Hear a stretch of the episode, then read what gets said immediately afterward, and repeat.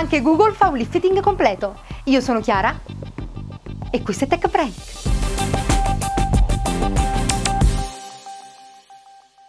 Se Apple ha presentato tante novità nella sua conferenza per sviluppatori, Google non è stata da meno dal palco del Google I.O., a partire da Material Design, un linguaggio visuale che definirà l'aspetto del nuovo sistema operativo mobile Android L, in uscita prossimamente, oltre che di Chrome OS e dei siti web di Google. Android ha inoltre un nuovo logo. Al di là dell'aspetto, i due sistemi operativi di Google saranno comunque più integrati, visto che in futuro le applicazioni Android gireranno anche su Chrome OS.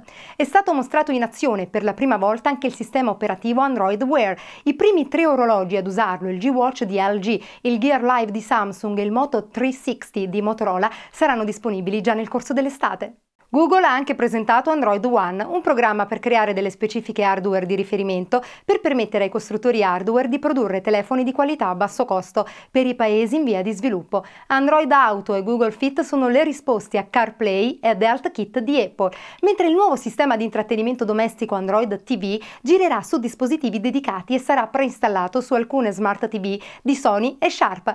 Un prototipo di Project Ara, il progetto di Google per produrre smartphone modulari, è stato infine mostrato mostrato e avviato in pubblico per la prima volta, ma si è bloccato quasi subito.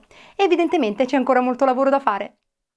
Nei giorni scorsi ha fatto parlare di sé Proton Mail, un sistema di posta elettronica nato in Svizzera, progettato per essere sicuro e non controllabile da NSA e altri. Proton Mail funziona cifrando i dati già nel browser, prima che raggiungano i server, che risiedono in territorio svizzero e quindi non sono spiabili dall'Agenzia di sicurezza statunitense. Dopo un primo periodo di test, il team ha avviato una campagna di crowdfunding che ha riscosso un grande successo. Peccato che a finanziamento ottenuto PayPal abbia congelato l'account di Proton Mail senza fornire almeno per il momento spiegazioni molto chiare. Sempre in tema di privacy ricordiamo che in questi giorni sono partite le spedizioni del Black Phone, lo smartphone progettato per non essere spiabile o intercettabile.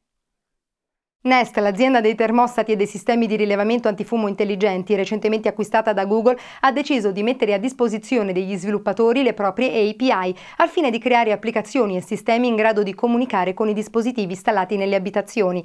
L'iniziativa non si limita al semplice controllo degli elettrodomestici, ma vuole dare la possibilità agli sviluppatori di contribuire a rendere l'abitazione più sicura ed ad ottimizzarne i consumi energetici. Con questo progetto Nest e Google sembrano lanciare una vera e propria sfida ad Apple per la conquista del trono nel settore della domotica. L'azienda di Cupertino infatti aveva già annunciato HomeKit, progetto analogo in arrivo con iOS 8. Ed eccoci come di consueto alle news veloci. Sembra che Amazon avrà qualche problema ad effettuare consegne mediante droni volanti, cosa di cui abbiamo parlato nello storico episodio 0 di Tech Break, dato che l'FAA, l'ente che controlla il traffico aereo americano, pare intenzionata a bandire questo uso dei droni civili.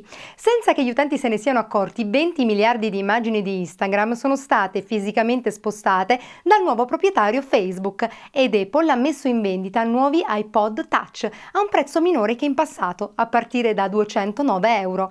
Pacific Rim 2 uscirà nell'aprile del 2017, la serie TV Community, chiusa con la quinta stagione, ne avrà una sesta su Yahoo Screen e Breaking Bad avrà uno spin-off nel 2015.